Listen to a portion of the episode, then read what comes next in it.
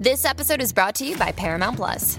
Get in, loser! Mean Girls is now streaming on Paramount Plus. Join Katie Heron as she meets the plastics in Tina Fey's new twist on the modern classic. Get ready for more of the rumors, backstabbing, and jokes you loved from the original movie with some fetch surprises. Rated P G thirteen. Wear pink and head to paramount plus dot com to try it free. It's true that some things change as we get older. But if you're a woman over forty and you're dealing with insomnia, brain fog, moodiness, and weight gain, you don't have to accept it as just another part of aging. And with Midi Health, you can get help and stop pushing through it alone. The experts at Midi understand that all these symptoms can be connected to the hormonal changes that happen around menopause, and Midi can help you feel more like yourself again. Many healthcare providers aren't trained to treat or even recognize menopause symptoms. Midi clinicians are menopause experts. They're dedicated to providing safe, effective, F D A-approved solutions for dozens of hormonal symptoms, not just hot flashes. Most importantly, they're covered by insurance. ninety-one percent of Midi patients get relief from symptoms within just two months. You deserve to feel great. Book your virtual visit today at join midi dot com. That's join, M I D I, dot com.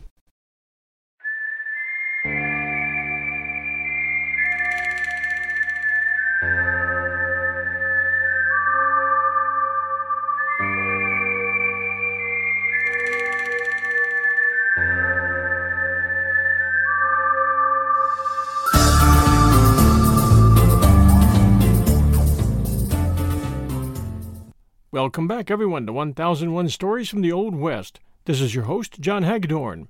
Two stories today, The Fight of Buckshot Roberts and The Manhunt. From Emerson Hough's The Story of the Outlaw. And now, our story. Next to the fight of Wild Bill with the McCandless Gang, the fight of Buckshot Roberts at Blazer's Mill on the Mescalero Indian Reservation is perhaps the most remarkable combat of one man against odds ever known in the West. The latter affair is little known, but deserves its record. Buckshot Roberts was one of those men who appeared on the frontier and gave little history of his own past.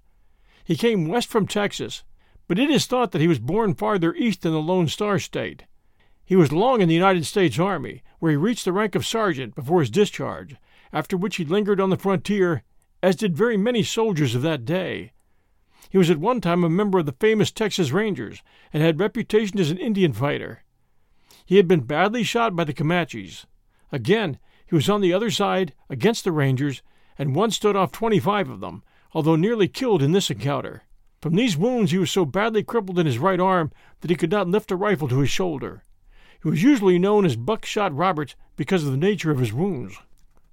Roberts took up a little ranch in the beautiful Ruidoso Valley of central New Mexico, one of the most charming spots in the world, and all he asked was to be left alone, for he seemed able to get along, and not afraid of work. When the Lincoln County War broke out, he was recognized as a friend of Major Murphy, one of the local faction leaders. But when the fighting men curtly told him it was about time for him to choose his side, he as curtly replied that he intended to take neither side, that he'd seen fighting enough in his time, and would fight no man's battle for him. This, for the time and place, was treason, and punishable with death. Robert's friends told him that Billy the Kid and Dick Brewer intended to kill him, and advised him to leave the country. It is said that Roberts had closed out his affairs and was preparing to leave the country, when he heard that the gang was looking for him, and that he then gave them the opportunity to find him. Others say that he went up to Blazer's Mill to meet there a friend of his by the name of Kitts, who he heard had been shot and badly wounded. There is other rumor that he went up to Blazer's Mill to have a personal encounter with Major Godfroy, with whom there had been some altercation. There's a further absurd story that he went for the purpose of killing Billy the Kid and getting the reward which was offered for him. These latter things are unlikely. The probable truth is that he, being a brave man, though fully determined to leave the country, simply found it written in his creed to go up to Blazer's Mill to see his supposedly wounded friend, and also to see what there was in the threats which he had heard. There are living three eyewitnesses of what happened at that time: Frank and George Coe, ranchers on the Ruidoso today, and Johnny Patton, cook on Carrizo Ranch. Patton was an ex-soldier of H Troop, third Cavalry, and was mustered out at Fort Stanton in eighteen sixty-nine. At the time of the Roberts fight, he was running the sawmill for Doctor Blazer. Frank Coe says that he himself was attempting to act as peacemaker and that he tried to get Roberts to give up his arms and not make any fight. Patton says that he himself, at the peril of his life, had warned Roberts that Dick Brewer, the Kid, and his gang intended to kill him.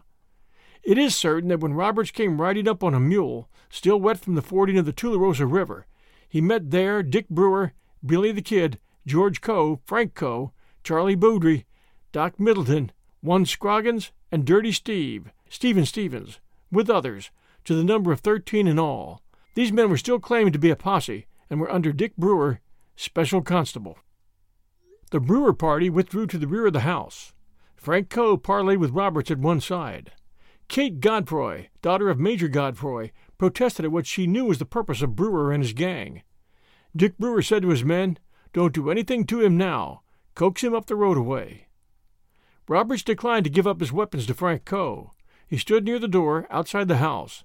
Then, as it is told by Johnny Patton, who saw it all, there suddenly came round upon him from behind the house the gang of the Kid, all gunfighters, each opening fire as he came. The gritty little man gave back not a step toward the open door.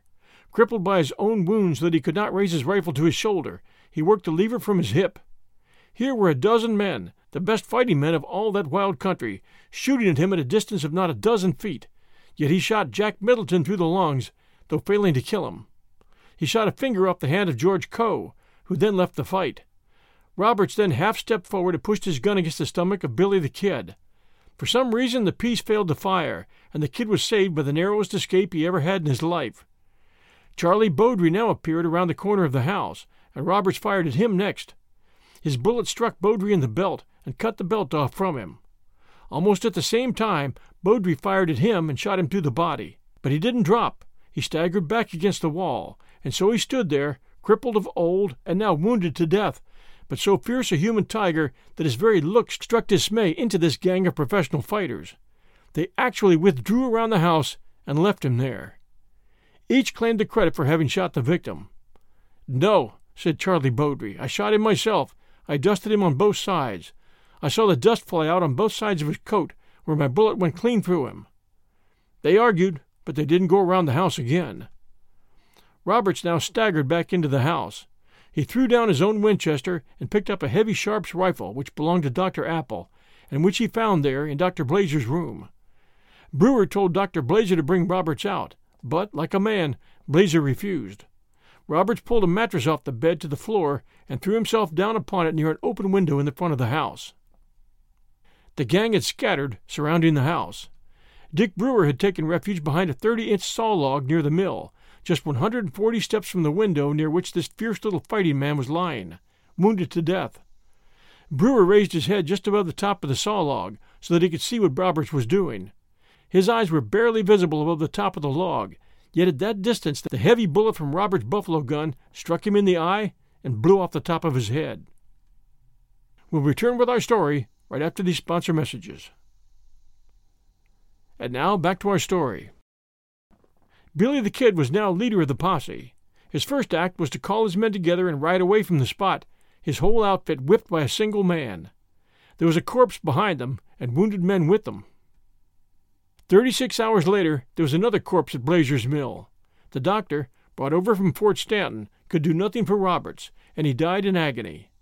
Johnny Patton, Sawyer, and Rough Carpenter made one big coffin, and in this the two, Brewer and Roberts, were buried side by side. "I couldn't make a very good coffin," says Patton, "so I built it in the shape of a big V, with no end piece at the foot. We just put them both in together. And there they lie today, grim grave company, according to the report of this eyewitness, who would seem to be in a position indicating accuracy. Emil Blazer, a son of Doctor Blazer, who lives on the site of this fierce little battle, says that the two men were buried separately, but side by side, Brewer to the right of Roberts. The little graveyard holds a few other graves, none with headboards or records, and grass now grows above them all. The building where Robert stood at bay is now gone, and another adobe is erected a little farther back from the raceway that once fed the old mountain sawmill, but which is now not used as of yore. The old flume still exists where the water ran over into the wheel, and the site of the old mill, which is now also torn down, is easily traceable. When the author visited the spot in the fall of nineteen oh five, All these points were verified and the distances measured. It was a long shot that Roberts made, and downhill. The vitality of the man who made it, his courage, and his tenacity alike, of life and of purpose against such odds, make Roberts a man remembered with admiration, even today, in that once bloody region.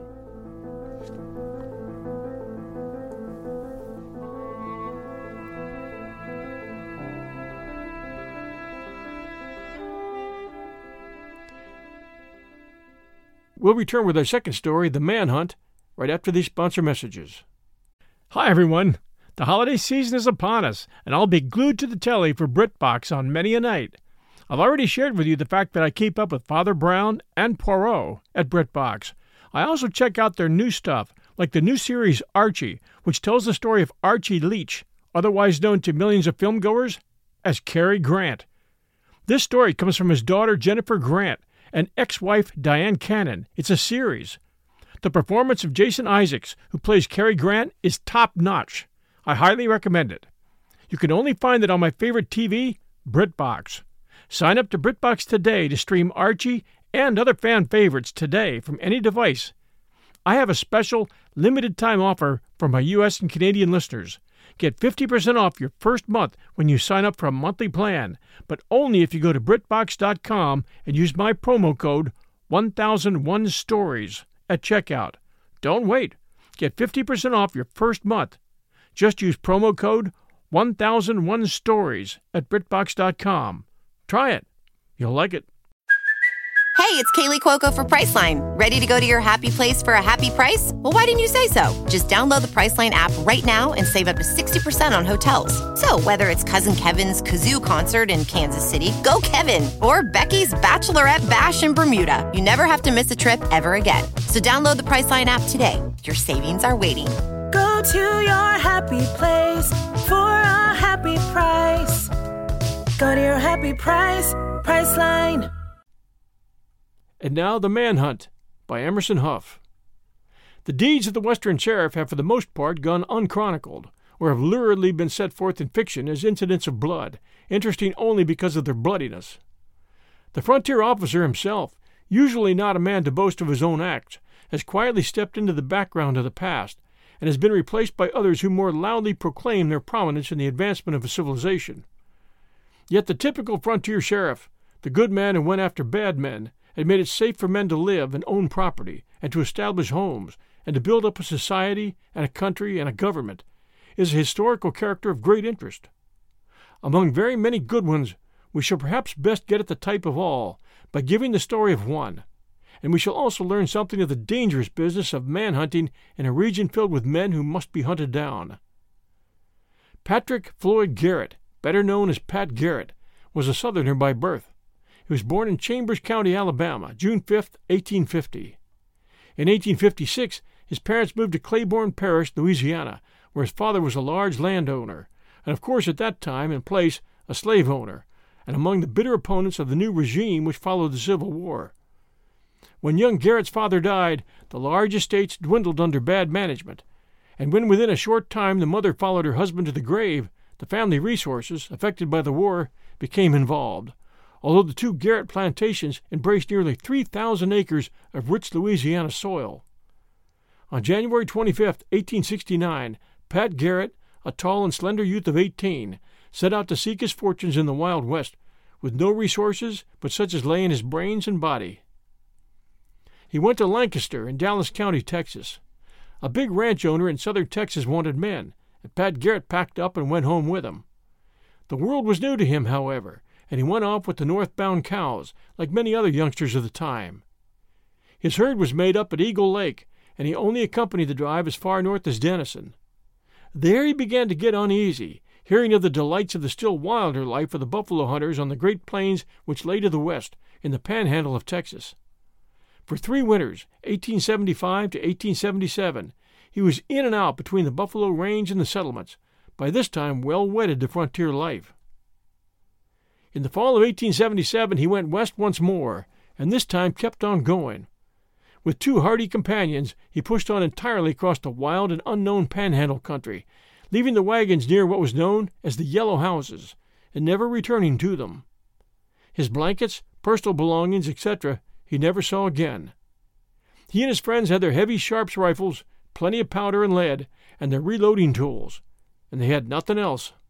Their beds they made of their saddle blankets, and their food they killed from the wild herds. For their love of adventure, they rode on across an unknown country until finally they arrived at the little Mexican settlement of Fort Sumner on the Pecos River in the month of February, eighteen seventy-eight. Pat and his friends were hungry, but all the cash they could find was just one dollar and a half between them. They gave it to Pat and sent him over to the store to see about eating. He asked the price of meals, and they told him fifty cents per meal. They would permit them to eat but once. He concluded to buy a dollar and a half's worth of flour and bacon, which would last for two or three meals. He joined his friends, and they went into camp on the riverbank, where they cooked and ate, perfectly happy and quite careless about the future. As they finished their breakfast, they saw up the river the dust of a cattle herd, and noted that a party were working a herd, cutting out cattle for some purpose or other. "Go up there and get a job," said Pat to one of the boys. The latter did go up, but came back reporting that the boss didn't want any help. "Well, he's got to have help," said Pat. So saying, he arose and started upstream himself. Garrett was at that time, as has been said, of very great height, six feet four and a half inches, and very slender. Unable to get trousers long enough for his legs, he had pieced down his best pair with about three feet of buffalo leggings with the hair out. Gaunt, dusty, and unshaven, he looked hard, and when he approached the herd owner and asked for work, the other was as much alarmed as pleased. He declined again, but Pat firmly told him he had come to go to work and was sorry, but it couldn't be helped.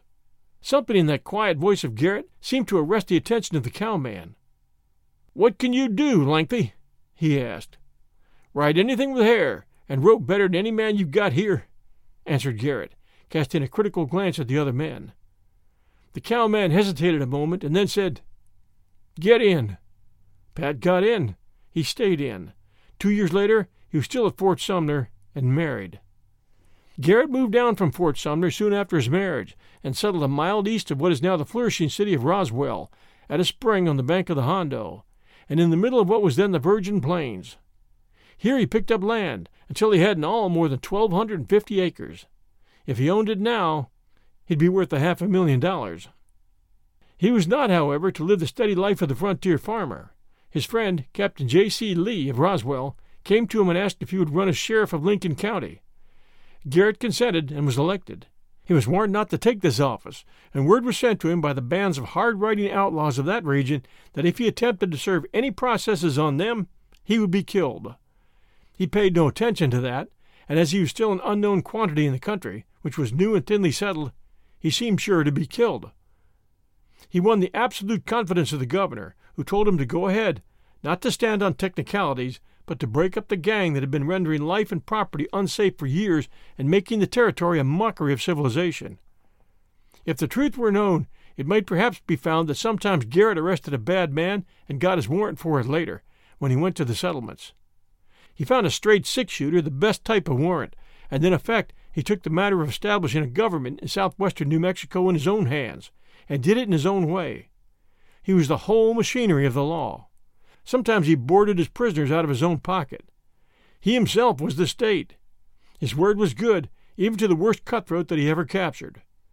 Often he had in his care prisoners whom, under the law, he could not legally have held, had they been demanded of him. But he held them in spite of any demand, and the worst prisoner on that border knew that he was safe in Pat Garrett's hands, no matter what happened, and that if Pat said he would take him through to any given point, Pat would take him through. After he'd finished his first season in work as sheriff and as United States Marshal, Garrett ranched it for a time. In eighteen eighty-four, his reputation as a criminal taker being now a wide one, he organized and took charge of a company of Texas Rangers in Wheeler County, Texas, and made Atascosa and thereabouts headquarters for a year and a half. So great became his fame now as a man-taker that he was employed to manage the affairs of a cattle detective agency, it being now so far along in civilization that men were beginning to be careful about their cows.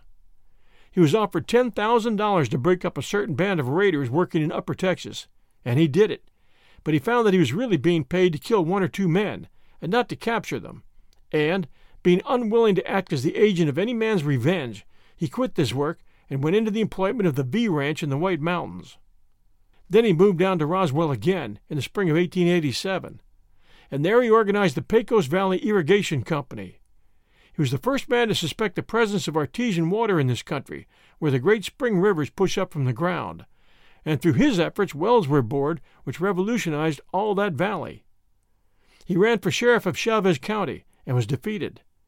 Angry at his first reverse in politics, he pulled up at Roswell and sacrificed his land for what he could get for it. Today it's covered with crops and fruits and worth sixty to a hundred dollars an acre, today being nineteen ten. Garrett now went back to Texas and settled near Uvalde, where he engaged once more in an irrigation enterprise. He was here five years, ranching and losing money.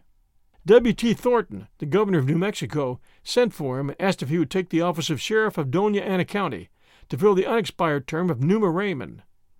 He was elected to serve two subsequent terms as sheriff of Dona Ana County, and no frontier officer has a better record for bravery.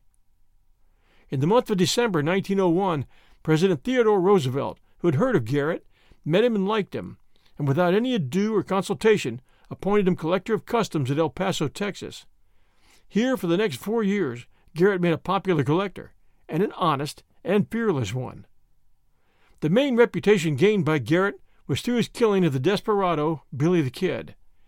It is proper to set down here the chronicle of that undertaking, because that will best serve to show the manner in which the frontier sheriff gets a bad man. When the Kid and his gang killed the agency clerk, Bernstein, on the Mescalero Reservation, they committed a murder on United States government ground and an offense against the United States law. A United States warrant was placed in the hands of Pat Garrett, then Deputy United States Marshal and Sheriff-elect, and he took up the trail, locating the men near Fort Sumner at the ranch of one Brazil, about nine miles east of the settlement. With the Kid were Charlie Bowdre, Tom O'Folliard, Tom Pickett, and Dave Rudabaugh, fellows of light kidney.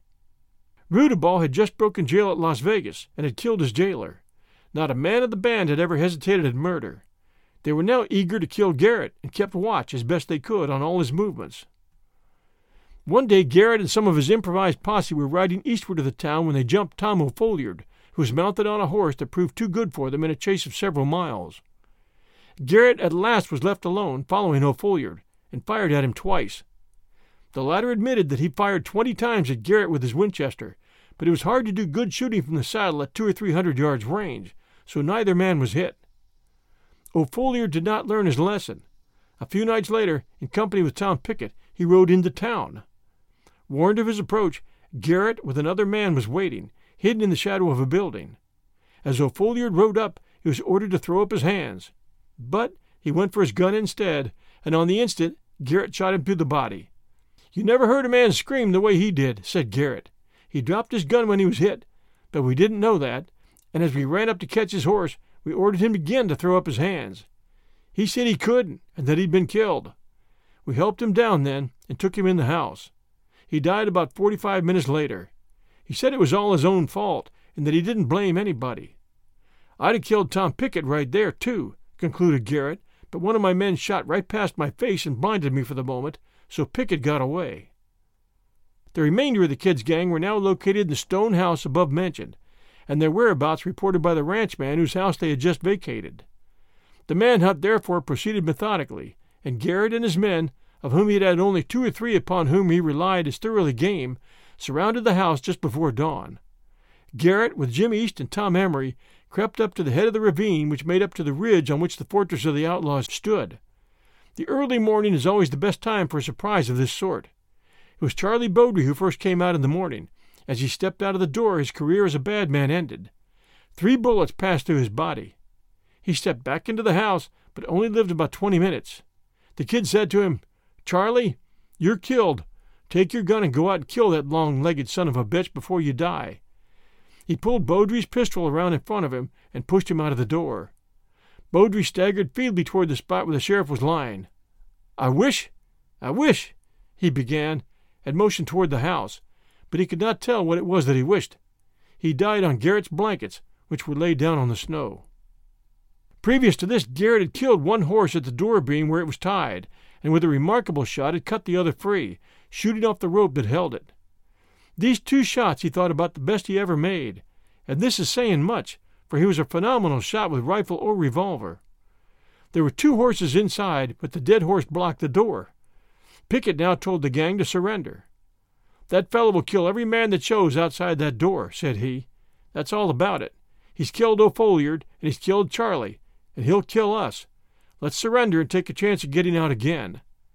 They listened to this, for the shooting they had seen had pretty well broken their hearts. Garrett now sent over to the ranch house for food for his men, and the cooking was too much for the hungry outlaws, who'd had nothing to eat. They put up a dirty white rag on a gun barrel and offered to give up. One by one they came out and were disarmed. That night was spent at the Brazil Ranch, the prisoners under guard, and the body of Charlie Bowdre rolled in its blankets outside in the wagon. The next morning, Bowdre was buried in a little cemetery next to Tom O'Folliard. The Kid did not know that he was to make the next in the row. These men surrendered on condition that they should all be taken through to Santa Fe, and Garrett, at the risk of his life, took them through Las Vegas, where Ruidoso was wanted. Half the town surrounded the train in the depot yards. Garrett told the Kid that if the mob rushed in the door of the car, he would toss back a six-shooter to him and ask him to help fight. "All right, Pat," said the Kid cheerfully. "You and I can whip the whole gang of them, and after we've done it, I'll go back to my seat and you can put the irons on again. You've kept your word." There is little doubt that he would have done this, but as a chance there was no need, since at the last moment Deputy Malloy of Las Vegas jumped on the engine and pulled the train out of the yard. Billy the Kid was tried and condemned to be executed. He had been promised pardon by Governor Lew Wallace, but the pardon did not come. A few days before the day set for his execution, the Kid, as elsewhere described, killed the two deputies who were guarding him and got back once more to his old stomping grounds around Fort Sumner. "I knew now that I would have to kill the Kid," said Garrett to the writer, speaking reminiscently of the bloody scenes as we lately visited that country together. "We both knew that it must be one or the other of us if we ever met. I followed him up here to Sumner, as you know, with two deputies, John Poe and Tip McKinney, and I killed him in a room up there at the edge of the old Cottonwood Avenue." He spoke of events now long gone by. It had been only with difficulty that we located the site of the building where the Kid's gang had been taken prisoners. The structure itself had been torn down and removed. As to the old military post, once a famous one, it offered now nothing better than a scene of desolation. There was no longer a single human inhabitant there. The old avenue of cottonwoods, once four miles long, was now ragged and unwatered, and the great parade ground had gone back to sand and sagebrush.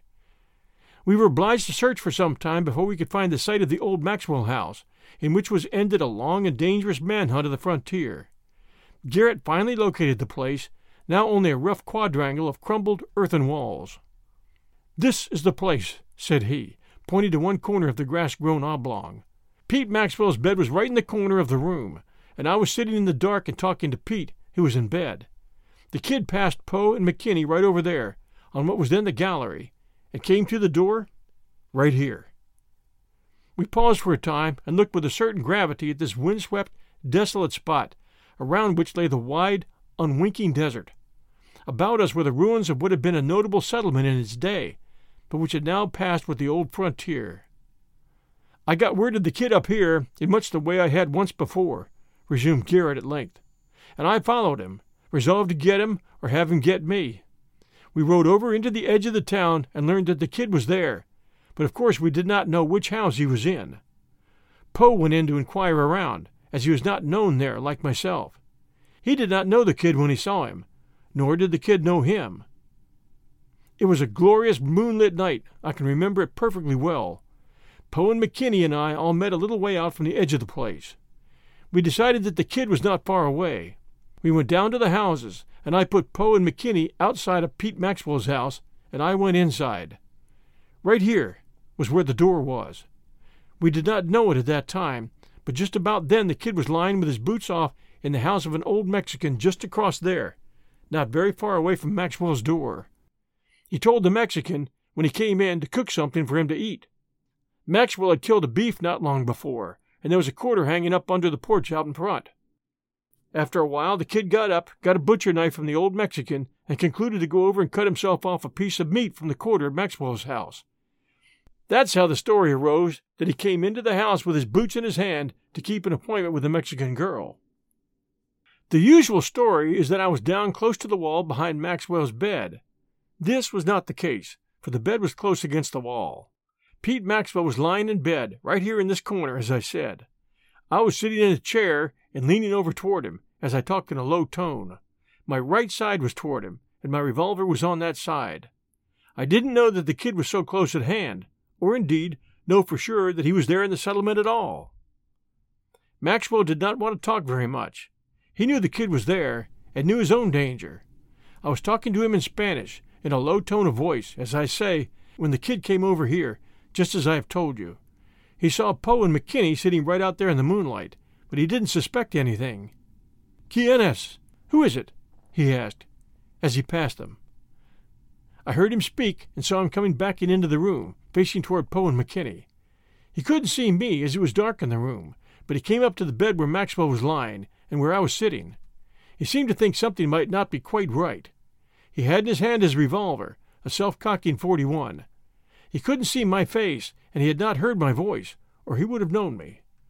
The kid stepped up to the bedside and laid his left hand on the bed and bent over Maxwell. Then he saw me sitting there in the half-darkness, but he didn't recognize me as I was sitting down. My height would have betrayed me had I been standing. "Pete, ¿quién es?" he asked in a low tone of voice, and he half-motioned toward me with his six-shooter. That was when I looked across into eternity. It wasn't far to go. That was exactly how the thing was. I gave neither Maxwell nor the kid time for anything farther. There flashed over my mind at once one thought, and it was that I had to shoot and shoot at once, and that my shot must go to the mark the first time. I knew the kid would kill me in a flash if I didn't kill him. Just as he spoke and motioned toward me, I dropped over to the left and rather down, going after my gun with my right hand as I did so. As I fired, the kid dropped back. I had caught him just about the heart. His pistol, already pointed toward me, went off as he fell, but he fired high. As I sprang up, I fired once more, but I didn't hit him, and didn't need to, for he was dead. I don't know that he ever knew who it was that killed him. He couldn't see me in the darkness. He may have seen me stoop over and pull. If he had had the least suspicion who it was, he would have shot as soon as he saw me. When he came to the bed, I knew who he was. The rest happened as I've told you. There's no other story about the killing of Billy the Kid which is the truth. It is also untrue that his body was ever removed from Fort Sumner. It lies there today, and I'll show you where we buried him. I laid him out myself in this house here, and I ought to know. Twenty-five years of time had done their work in all that country, as we learned when we entered the little barbed wire enclosure of the cemetery where the kid and his fellows were buried. There are no headstones in this cemetery, and no sacristan holds its records. Again, Garrett had to search in the salt grass and greasewood. "Here is the place," said he at length. "We buried them all in a row. The first grave is the kid's, and next to him is Bowdre, and then old Folliard." Here was the sole remaining record of the manhunt's end. In this desolate resting place, in a windswept and forgotten graveyard, rests all the remaining fame of certain bad men who in their time were bandit kings, who ruled by terror over half of Western territory. Even the headboard which once stood at the kid's grave, and which was once riddled with bullets by cowards who wouldn't have dared to shoot that close to him had he been alive, was gone. It was not likely that the graves will be visited again by anyone who knows their locality. Garrett looked at them in silence for a time, then, turning, went to the buckboard for a drink at the canteen. "Well," said he quietly, "here's to the boys anyway. If there's any other life, I hope they'll make better use of it than they did of the one I put them out of." Thanks for joining us for one thousand one Stories from the Old West. This is your host, John Hagedorn. Episodes come out here once every two weeks on Sunday night at six p.m. Please do tell a friend if you have any friends who are friends of the Old West. And also, please do leave us a review, Apple listeners. We're fairly new, and we need new reviews. So please do send one if you have the time. We would appreciate it, and it helps new listeners find us. Until next Sunday night at six p.m. Eastern Time, this is your host, John Hagedorn, and this is one thousand one Stories from the Old West.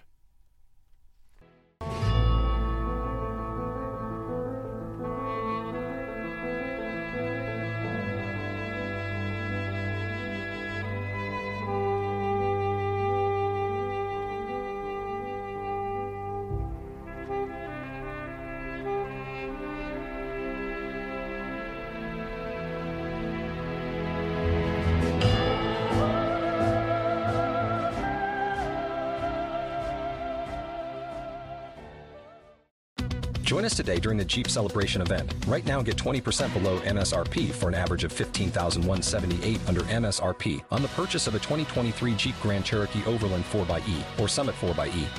Not compatible with lease offers or with any other consumer incentive offers. fifteen thousand one hundred seventy-eight dollars average based on twenty percent below average M S R P from all twenty twenty-three Grand Cherokee Overland four by E and Summit four by E models in dealer stock. Residency restrictions apply. Take retail delivery from dealer stock by four one. Jeep is a registered trademark.